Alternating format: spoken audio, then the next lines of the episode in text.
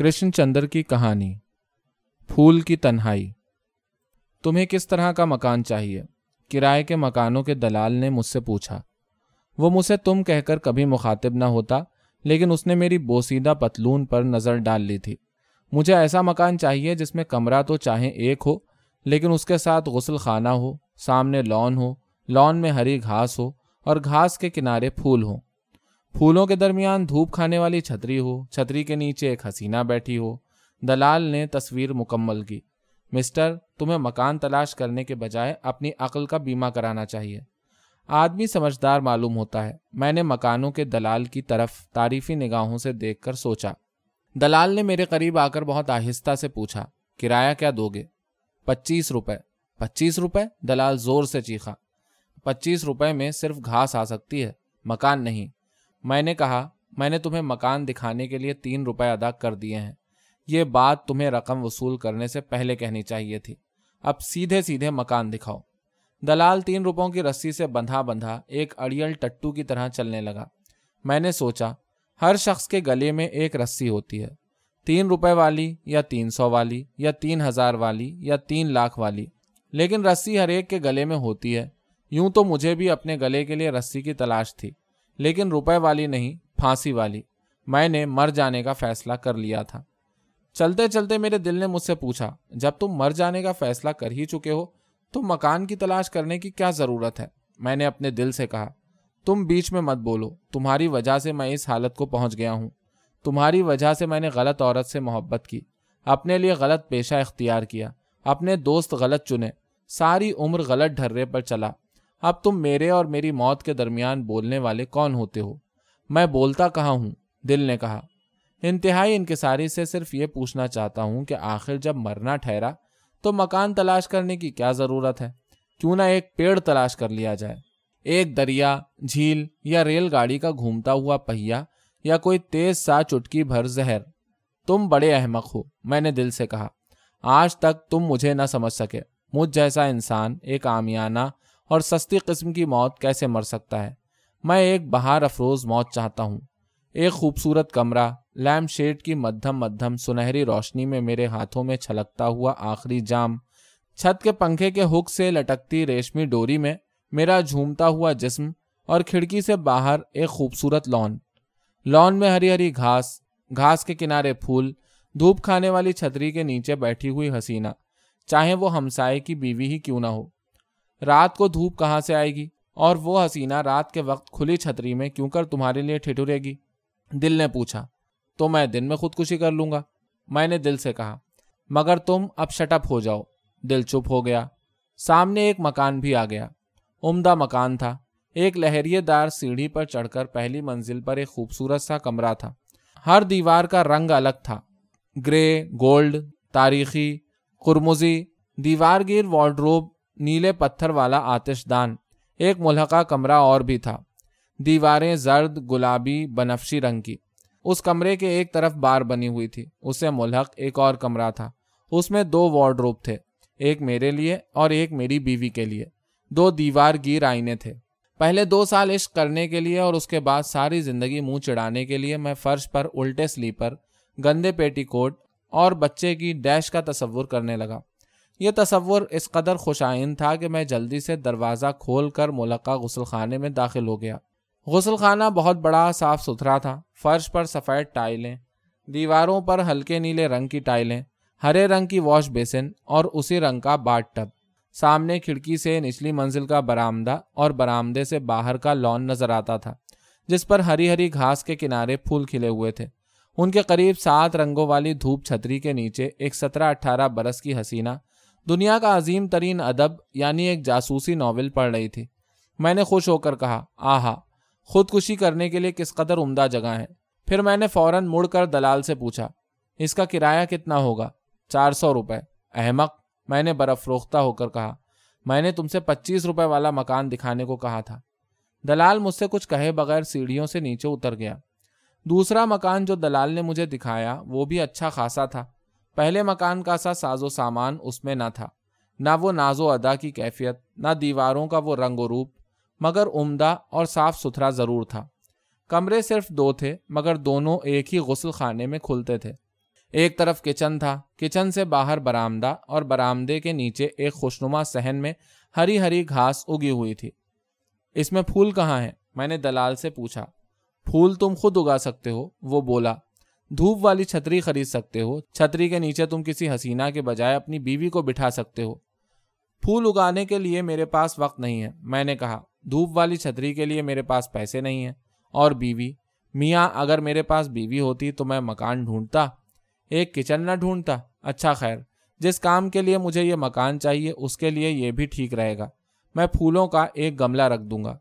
گملے کے اوپر دھوپ والی چھتری کے بجائے اپنی کالی، بوسیدہ، سیاہ، برساتی چھتری رکھ دوں گا اور اس کے اندر ایک حسینہ کا تصور بھی کر لوں گا۔ مگر اس کا کرایہ کیا ہوگا؟ ڈھائی سو روپے۔ احمق، ڈھائی سو والا مکان کیوں دکھاتے ہو؟ مجھے صرف پچیس روپے والا مکان چاہیے۔ دلال نے میری بات کا جواب نہ دیا۔ چپکے سے مکان کے باہر ہو گیا۔ تیسرا مکان جو میں نے دیکھا، سب سے پہلے غسل خانہ آتا تھا۔ پھر سیڑھیاں چڑھ کر ایک کمرہ آتا تھا۔ کمرے سے ملک ایک کچن بھی تھا۔ حالانکہ غسل خانہ ہونا چاہیے تھا۔ جب میں نے دلال سے پوچھا تو اس نے کہا، اس علاقے میں جتنے مکان بنے ہوئے ہیں، ان میں رہنے والے کمرے کے ساتھ ہی کچن رکھا گیا ہے اور غسل خانہ سیڑھیوں میں۔ یہ کیوں؟ یہ اس لیے کہ عورت کچن میں رہ کر ہر وقت اپنے شوہر پر نظر رکھ سکتی ہے۔ دیکھو، اس کچن کے ساتھ والا کمرہ نیچے جانے والی سیڑھی اور سیڑھی کے سامنے کا غسل خانہ تک نظر آتا ہے۔ میں نے کہا خیریت گزری، میں نے کبھی کوئی بیوی نہیں پالی، اس لیے میں کسی کی نگہبانی سے نہیں ڈرتا۔ رہا غسل خانے کے دور ہونے کا سوال، تو میرا کیا ہے؟ میں غسل خانے کو کچن اور کچن کو غسل خانے کی طرح استعمال کر لوں گا۔ مجھے تو دونوں ایک ہی طرح کے بنے ہوئے دکھائی دیتے ہیں۔ دلال نے میری فراست کی داد دیتے ہوئے کہا، وہ آپ جانے اور مالک جانے۔ اگر یہ مکان آپ کو پسند ہے تو نکالیے سو روپے۔ سو روپے؟ میں نے چیخ کر کہا، کیسے سو روپے؟ سو روپے اس کا ماہانہ کرایہ ہوگا۔ ارے بھائی، میں نے ہاتھ جوڑ کر دلال سے کہا، میں نے صرف پچیس روپے والا مکان دکھانے کو کہا ہے اور تم ہو کہ سینکڑوں کی بات کرتے نہیں تھکتے۔ دلال نے کہا، میرا کام تو آپ کو مکان دکھانا ہے۔ کیا معلوم آپ کو کون سا مکان پسند آ جائے۔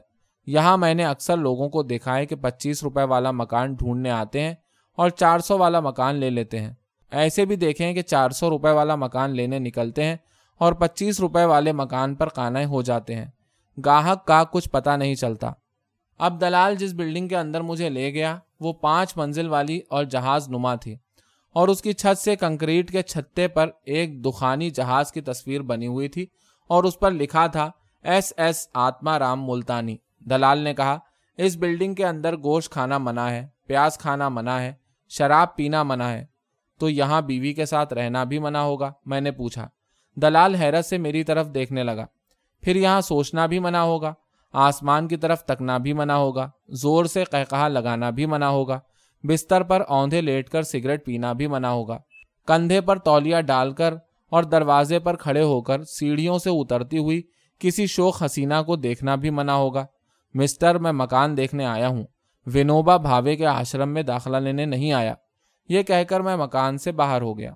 دلال شرم سے سر جھکائے میرے پیچھے آ گیا۔ اب دلال مجھے جس مکان میں لے گیا، وہ واقعی پچیس روپے والا مکان معلوم ہوتا تھا۔ نہ لان نہ گھاس، نہ پھول۔ چوتھی منزل پر ایک کمرہ تھا۔ کھڑکیوں پر لوہے کی موٹی موٹی سلاخیں لگی ہوئی تھیں، تاکہ مالک مکان کے تقاضوں سے گھبرا کر کرایہ دار کھڑکی سے نہ کود سکے۔ دیواروں پر تیس برس کی پرانی سفیدی تھی، جو اب سیاہی میں تبدیل ہو رہی تھی۔ چھت کے سیاہ جالوں کے درمیان ایک بجلی کا پرانا پنکھا لٹک رہا تھا۔ میں نے بھی اپنے تصور میں منظور کر لیا تھا کہ چلو لون نہ صحیح، گھاس نہ صحیح، پھول نہ صحیح، حسینہ نہ صحیح، اس کمرے میں پنکھے کا حک تو ہے جسے لٹک کر جان تو دی جا سکتی ہے۔ مگر غسل خانہ کہاں ہے؟ وہ ساتھ ہے۔ دلال نے ایک کونے کے دروازے کی طرف اشارہ کیا۔ میں جلدی سے غسل خانے میں جا گھسا۔ غسل خانے میں بڑی بڑی آنکھوں والی ایک لہیم شہیم عورت ذبح شدہ مرغی کے پر نوچ رہی تھی۔ مجھے دیکھتے ہی وہ گنچا دہن ہنس دی اور جب اس کا موٹے موٹے ہونٹ والا اٹھارہ انچ لمبا گنچا پوری طرح کھلا تو مجھے اس کے اندر پان کی پیک میں رنگے ہوئے دانت بہت خطرناک دکھائی دیے۔ میں گھبرا کر پیچھے کو لوٹنے ہی والا تھا کہ اس کافر ادا نے اپنے پہاڑ جیسے کولے مٹکا کر کہا، تم نئے کرایہ دار معلوم ہوتے ہو۔ معلوم ہوتا ہوں کہ نہیں، البتہ معلوم کرنے کی کوشش کر رہا ہوں۔ یہ غسل خانہ کس کا ہے، آپ کا یا میرا؟ تمہارا بھی اور میرا بھی۔ اس نے کچھ ایسے انداز سے کہا جیسے زندگی بھر کا میرا اور اس کا رشتہ پکا ہو گیا ہو۔ میں نے گھبرا کر ایک قدم اور پیچھے ہٹایا۔ اس نے فوراً ایک قدم آگے بڑھا کر کہا، تم آ جاؤ، فکر نہ کرو، مل جل کر گزارا کر لیں گے۔ یہ کہہ کر وہ میری طرف دیکھ کر مسکرائی۔ میں گھبرا کر دروازے میں پہنچ گیا۔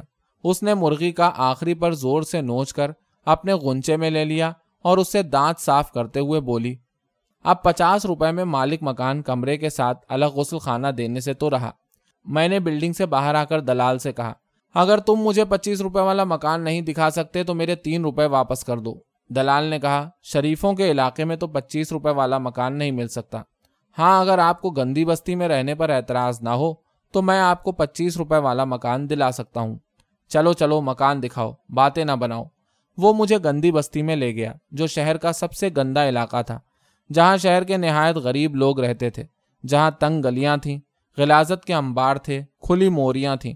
نکڑ پر اس نے گندی بستی کے دلال کو الگ لے جا کر کچھ باتیں کی پھر وہ دونوں میرے پاس واپس آئے اور میرے دلال نے مجھ سے کہا، یہ کہتا ہے کہ اس بستی میں پچیس روپے والا مکان نہیں ہے۔ تو پھر کس کرائے کا مکان ہے؟ سولہ روپے والا مکان ہے۔ تو سولہ روپے والا ہی مکان دکھاؤ۔ سولہ روپے والا مکان بھی خالی نہیں ہے۔ البتہ ایک ہے، لیکن وہ تمہارے لائق نہیں۔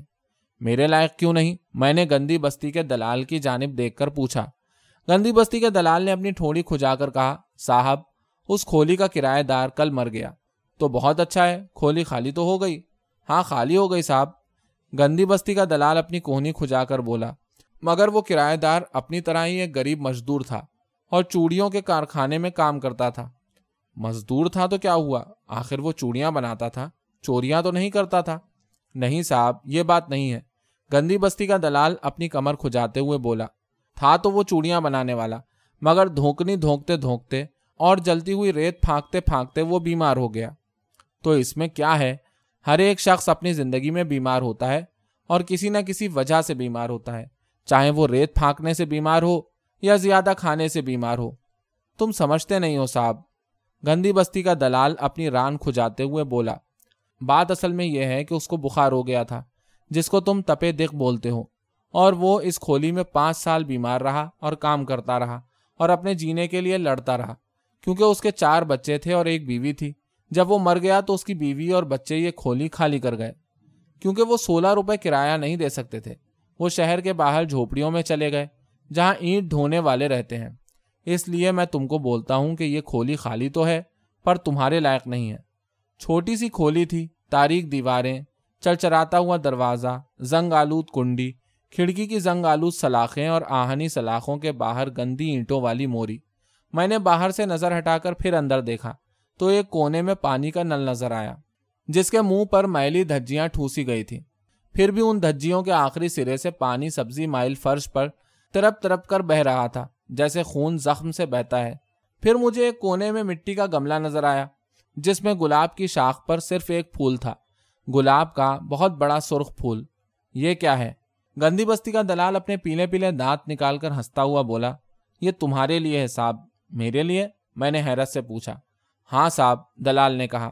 مرتے سمے مرنے والے نے کہا تھا، جو کوئی میری جگہ اس کمرے میں آئے، اسے یہ گملہ دے دینا اور اسے بولنا کہ ہر روز اس کی مٹی میں پانی دے، جس سے یہ گلاب کا پودا ہرا رہے۔ پگلا تھا وہ۔ یکایک میرے سارے بدن میں جھرجھری سی دوڑی۔ اور مجھے کانپتا ہوا چھوڑ گئی۔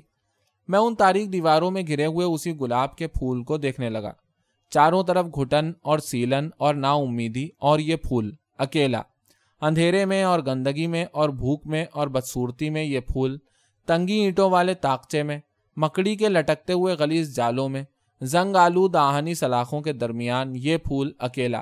انسان کے دل میں اگتا ہوا اور انسان کے حوصلے اور بہادری اور عظمت کی طرح سر بلند۔ فطرت سے لڑتا ہوا، موت پر ہنستا ہوا، لیکن یہ پھول مر جائے گا۔ ایک دن یہ پھول مرجھا جائے گا۔ میں نے سوچا، اس کھولی کی غلیظ گھٹن اس کی ساری شادابی چوس لے گی۔